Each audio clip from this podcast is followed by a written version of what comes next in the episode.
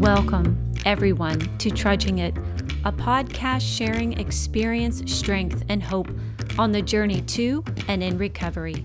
Today is our second episode in our Women's Welcome Packet series. We're going to be discussing what exactly do I need as a newcomer walking in the door of SA for the very first time? And what is it that I'm actually addicted to? The reason why we're going to be talking about these topics today is because I received excellent feedback from a newcomer who shared these thoughts with me. My name is Kelly, and I am a lustaholic. I didn't know what that meant when I first came into SA. I I thought my problem was physically acting out, that the things that I did that I shouldn't be doing was my only problem. I came to find out that the way that I think in my mind is my actual problem. Now, we've talked about this a little bit in our first episode, looking at the threefold illness, especially under the mental obsession. We talked about how we can lust in our mind and also get very drunk and very high. But we're going to break this open a little bit more to understand just how uh, potent and extensive uh, this fundamental core part of my addiction or what actually I'm addicted to, what my problem is, and why it keeps leading me to acting out. And so that's what we're going to, one of the main things we're going to look at today. Getting ready for this podcast, some of the resources that I went to in order to be prepared was um, one of the best resources that we have in audio is Jess L's Tape to the Newcomer. And also um, some of what I was taught from a sponsee of Jess L's regarding all the layers of this addiction and how it works and um, what solution, what wonderful solution we do have. So, with that in mind, let's go ahead and get started. What do I need from day one walking in that door of SA. Uh, what do I need to get set up? What do I need to get started? So when I go home at night and go, I've got everything I need to know right now to get me through tonight and to get me started tomorrow or the next day. And that first thing I need to know is I need to be in a meeting. I need to come to meetings. And as a woman, what I need to hear, I didn't hear it immediately. I did hear it uh, about six months later, uh, was that I needed to be in mixed meetings.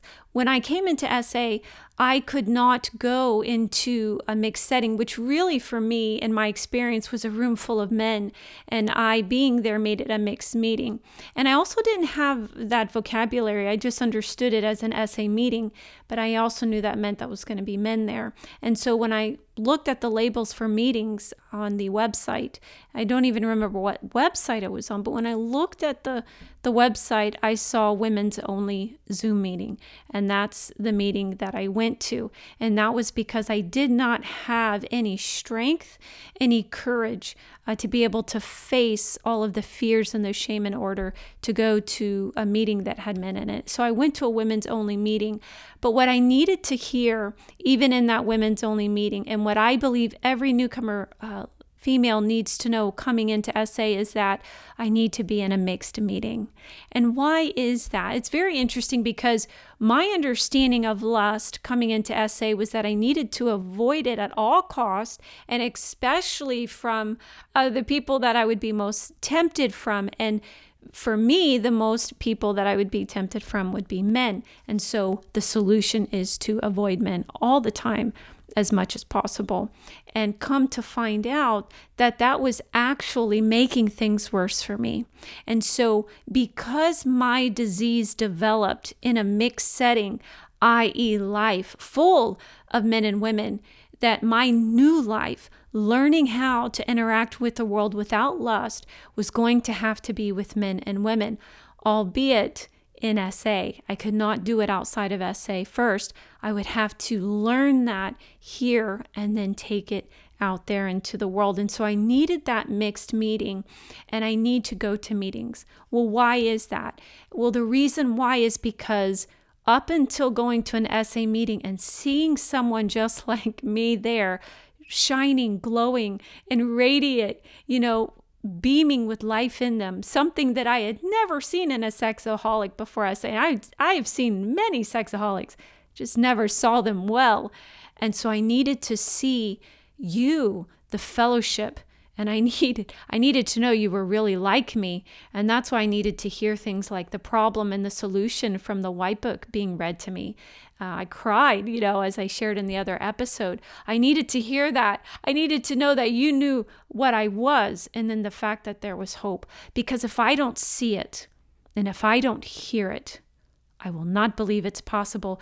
And that hope I need uh, in order to move forward to do this crazy thing uh, called coming into the program and working the steps. So I can't do that by myself. I need a sexaholic, which is crazy because I thought the last thing I would need is a sexaholic. Uh, they got me into trouble, or rather, I used them to get myself into trouble. So that's what I need coming in to SA is I need to be in meetings, meetings that are focused on the solution. And if I can from the beginning, mix meetings, or I can take the path like many others, like myself, and I can come into a women's only meeting and I can get enough strength, enough uh, discipline under me so that I can start transitioning to a mixed meeting. The second thing that I'm going to need is SA approved literature. And for me, the most important books that I needed in the beginning was the big book of Alcoholics Anonymous and the white book. And the third and fourth book for me would be the Step into Action uh, essays book, and then uh, AA's 12 and 12, uh, the 12 steps and 12 traditions. And those uh, books is what sustained me for the first year of my recovery in SA. And why did I need those books? Well, the program uh, was always laid out the 12 steps which is what is the basis for every single 12 step program comes from alcoholics anonymous uh, the work was done there they they discovered through a variety of uh, historical events that is miraculously happened. Really you know mathematically should not have happened but happened so that we understand how the addiction works uh, physically mentally and spiritually and what are the steps um, to get into recovery and to solve our common problem. And that comes from us from the big book. However however what's in the big book is a beautifully laid out description of alcoholism, which I can get so much from uh, from my addiction, and I need that. But what it does not do and cannot do is it cannot lay out uh, the depth and the manifestation and how this disease works through the addiction of lust or for the sexaholic. And that is what the White Book does beautifully. And I needed that White Book Although I didn't understand it in the beginning, it took me some time to get a clear mind and to spend a good amount of time meditating on it before the understanding came and I was able to see the wealth of um, not only seeing and learning of what my addiction is, but bringing God into that literature and God helping me understand more the depth of this disease. So we have meetings that I need to attend meetings. I need the literature and to begin to start reading this literature. And the second thing I need, especially um, coming in and maybe not seeing a lot of women at first, is I need to get contacts. I need to look for a sponsor. And even if that's a temporary sponsor, I don't need the perfect sponsor, but I need a guide, somebody who has worked the steps, has more sobriety than me that can help me and guide me. Because the one I cannot do is guide myself in this program. I need a guide uh, who has done it and is doing it and is continuing to do and work this program and to take me through the steps. But I'm also going to need lots of women contacts. I'm going to need their experience, I'm going to need their support. And so that's the third thing that I'm going to need. And I'm going to have to begin uh, this long journey of learning and understanding what exactly am I addicted to. You know, when I came into SA. And I think this is true for so many people. When we come in, we know we've got a problem and we know what many of those manifestations are of that problem. And when we come, we're looking for a particular solution. And I think this is true so many areas in my life. If I'm going to the doctor because I have massive migraines, the solution is to make those migraines stop. I mean, I think it's pretty simple. Um, But if I come and I have these massive migraines and the doctor's telling me what's causing those migraines is some other medical malady somewhere else in me, and that's got to be addressed because that's a bigger problem than my migraines. Well, now I know, well, now my solution is just shifted to something completely different. What I need to understand is what this problem is. And that's what we're going to talk a little bit about. And this is going to take time there's just no way around it because lust, what I'm really addicted to, um, is so cunning and baffling. And there's layers of it. There's no possible way I'm going to be able to see it all at once um, because as I come off acting out behaviors, which is the first thing that I see in this addiction, which is I'm acting out and I can't stop, and these acting out behaviors is going to kill me, and I need to stop. But once I start those acting out behaviors, um, there's going to be more problems underneath. So I begin to start studying what I'm really addicted to, and that's lust. And I remember having uh, someone in my life tell me, um, I think you're an addict, you know, like um, your husband, and you know, your husband is, is addicted to uh, sex. And I said, Yeah, but I'm not like that. I, I don't do those things my husband do. There's no way I can be like like him. And she said, Yes, you are because you're doing it inside your head and you're getting the same effects you've been able to manipulate um, in your mind and in your fantasy in order to get the same um, high that uh, your husband and other people get by going out and acting out. And I had learned then that lust um, was the beginning of the drug. And uh, that's what I was doing in my head. So I'm going to go real quick and do an overview on these layers of my addiction and what working this program is going to start tackling. And the first thing that we know we have a problem with is acting out behaviors. And that's true. I am addicted to acting out behaviors. And I'm going to have to need a lot of support to stop uh, those acting out behaviors. But then what I need to do is I need to stop lusting. And that's what's driving these behaviors.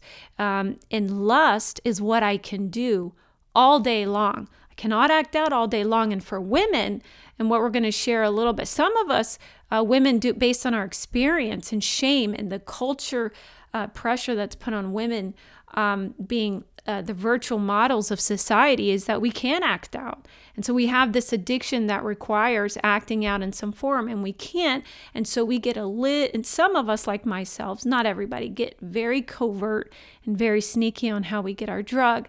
And so there's a variety of ways that women um, are going to not only entertain lust, but act out. So I need to know how am I addicted to this thing called lust? And that lust is the core of my substance addiction, if you will. That's where I'm getting the drug in my brain. And the acting out is just me finishing the course until I have to start all over again. And so, underneath that lust, I'm going to have to learn about this thing called resentments, attitudes, things like control and fear and avoiding life.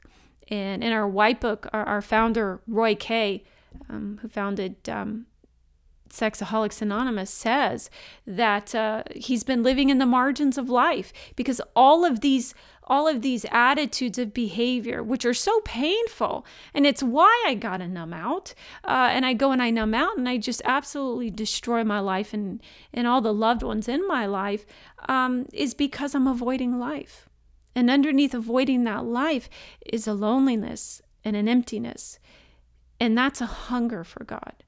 And what I didn't know is that that hunger for God will never go away. Just like if I don't eat my food every day or drink water every day, I will get hungry. And that hunger will not go away. That thirst will not go away unless I take uh, the proper steps um, to hydrate myself and to nourish myself. Well, I didn't know that spiritually speaking, I have to nourish myself spiritually and feed that God hunger and face life. And I'm going to do that with this program so that I can be a part of life. And instead of using these attitudes and negative ways of functioning to to avoid people, to control people, to resent people, and then to numb out on life. I'm not going to need to do that anymore because with help of my higher power, by working the 12 steps with the support of the fellowship, I'm going to be able to face life and to live life, to connect with life, to connect with people, to have a varying relationships and to be a part of this wonderful journey, this thing we called life. And that's what this program does. And those are the layers of this addiction uh, in a quick overview. And we're going to start diving in here into some specifics. One of the things that I learned early on was that this disease is progressive. And I needed to have that understanding so that I had a better concept of what this program was about. This program was about getting sober, getting in recovery, and growing in recovery. Because if I don't, I'll get drunk and continue to get drunk and continue to do worse and more degrading things in order to get more drunk. Uh, I will never be able to manage it or hit uh, a stable equilibrium, if you will. And I didn't understand that. But what happens is, as pain increases and problems increase in my life, and they're not resolved, and because I avoid them and I numb out on them, those numbing uh, situations where I'm acting out, where I'm lusting, becomes more painful. I create more painful situations and memories in my life that compounds the pain. And then I have to do more and more. And why it progresses is because my internal pain is always increasing because it's never being resolved, it's never being looked at. But in addition to the internal pain progressing, is that I am killing and frying my brain and my nervous system so that when I do get high, I don't get as high as I did yesterday or as I did a year ago because I'm frying those things that I've overused to get high. And so I still have to do more and more to try to get or recreate that original high that I could in the very beginning of my disease. And of course, I can't do that because I'm destroying my body. Uh, but I keep trying because I have no choice. I've got to numb out because I can't stop.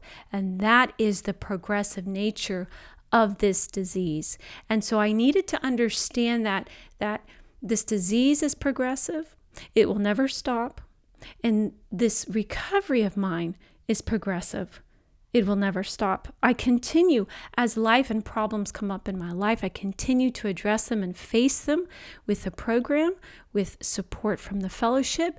And as I do that, uh, these painful and challenges turn into life giving connections with people, with God, and I can live life. And see, and they don't increase pain and suffering in my life, they bring joy, they bring meaning, they bring depth, and they bring purpose. And so that's what we're replacing the progression of the disease is with the progressive recovery. And so I need to always keep that in the back of my mind that this disease progresses. And even as I am sober and in recovery, my disease is still progressing. And so that it's a concept that I learned and that it's shared a, a lot in 12 step is that if I were to go back out, I pick up my disease not where I left off 13 years ago. I pick up my disease as if I had never ever stopped. And who knows what that would mean. I also believe, with my personal experience, is that not only do I pick up my disease from where it would be if I had never gotten sober, but I think it's even worse than if I had never gotten sober. Um, because as I get freedom from this disease and freedom from my defects, I make more space for God in a way that the disease could never penetrate. And when I turn from God in my recovery, it gives the disease more access to myself than it ever had before. And that's a very uh, sobering, if you will, sobering reality for me. And I have to always keep that um, in the forefront of my mind when I'm working my program. That brings us to acting out and the manifestation of my addiction. And it's important to share that women act out in a variety of ways, and so do men.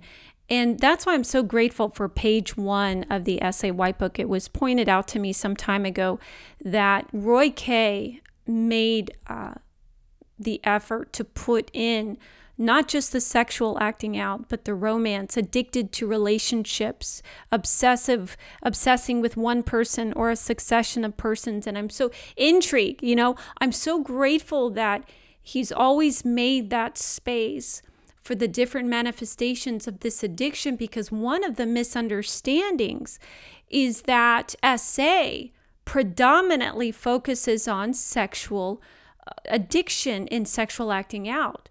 And that's not true. Sexaholism focuses on the addiction to lust and the addictive acting out behaviors, whatever they look like. And I'll give you an example. Um, I have a sponsor in another program. It's called S-Anon. And S-Anon are friends and families of sexaholics. And many wives um, obsess over the sexaholic. And they, they in a way, uh, and I'll, I'll, share this for myself, and because uh, I was married to a sexaholic, and so the way it, the S-Anon disease works is that I obsess over my sexaholic husband, and I'm constantly demanding that loving and attention. And the primary way that I feel love and validated is through sexual intimacy with my spouse. Now that sounds like a sexaholic to me. And that is something that I very much have. But here's the distinction between my S-Anon sponsor and myself. My sponsor said to me, We have a lot in common. The way we obsess about the sexaholic, want to control the sexaholic, and want to get validation from the sexaholic, and that romantic and sexual intimacy, or sexual intimacy to be more specific, is the, the greatest form of love and validation. But here's the difference between you and me. And she said, I don't have the physical allergy to lust. I don't get the high that you get chemically. I can stop once I start with sexually acting out. You can't. When you're obsessing about the sexaholic or having relations with the sexaholic or romance or intrigue or obsessing, you're also getting physically high. That's not my problem. I'm not addicted that way. I have the mental obsession and the spiritual malady within that threefold illness we talked about earlier, but I don't have the physical allergy. And that's what makes me a sexaholic because all of that is combined together.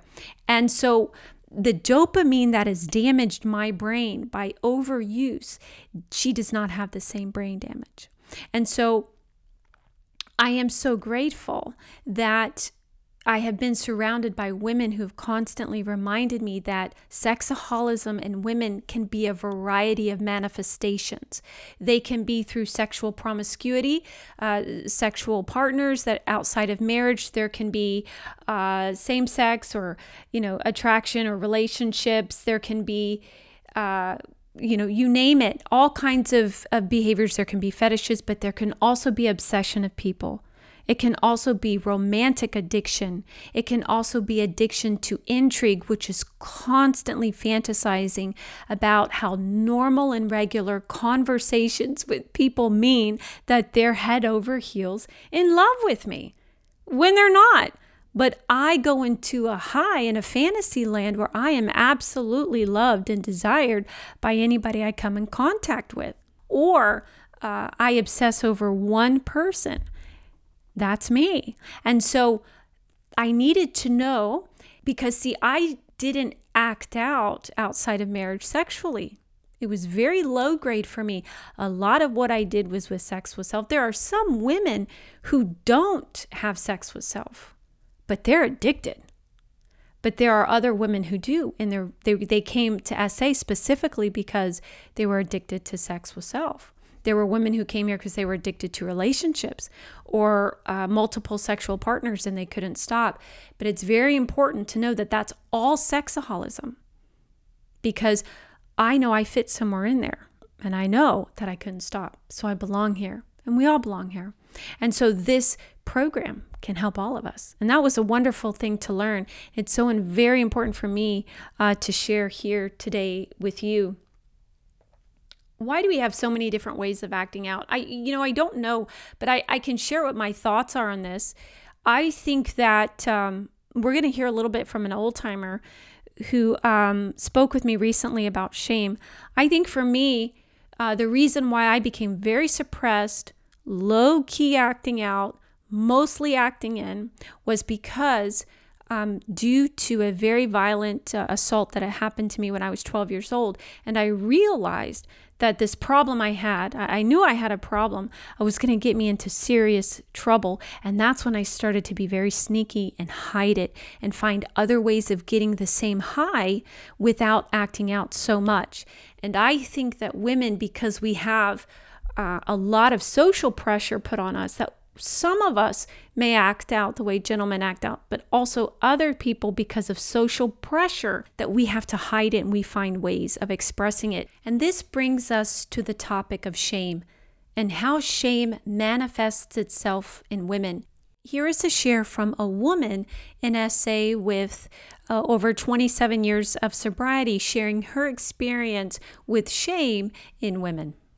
I think that shame keeps women, especially, from coming in. I think shame keeps men from coming in, but it's more acceptable for men to have a sexual addiction than women.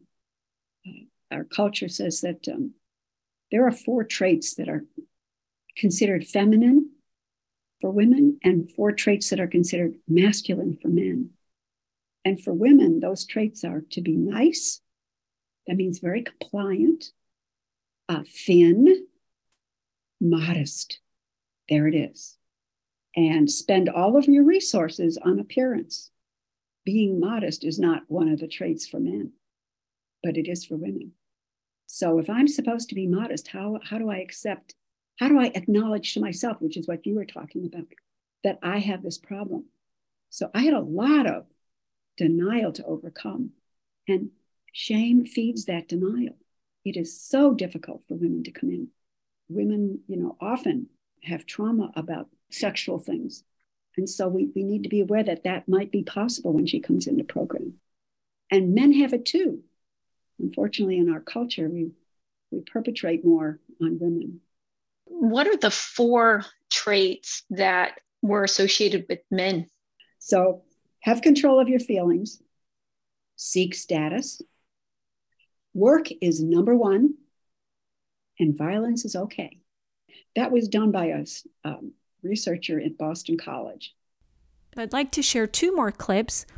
And this is just to illustrate this this point. We're going to hear a gentleman talk about what he thought his problem was. You know, what he thought his his view of himself was coming into SA and how he understood his problem. And then we're going to listen to Kelly again and her experience coming into SA and the shame that she had to face um, coming in here and getting the help she needed. It's going to be two different experiences.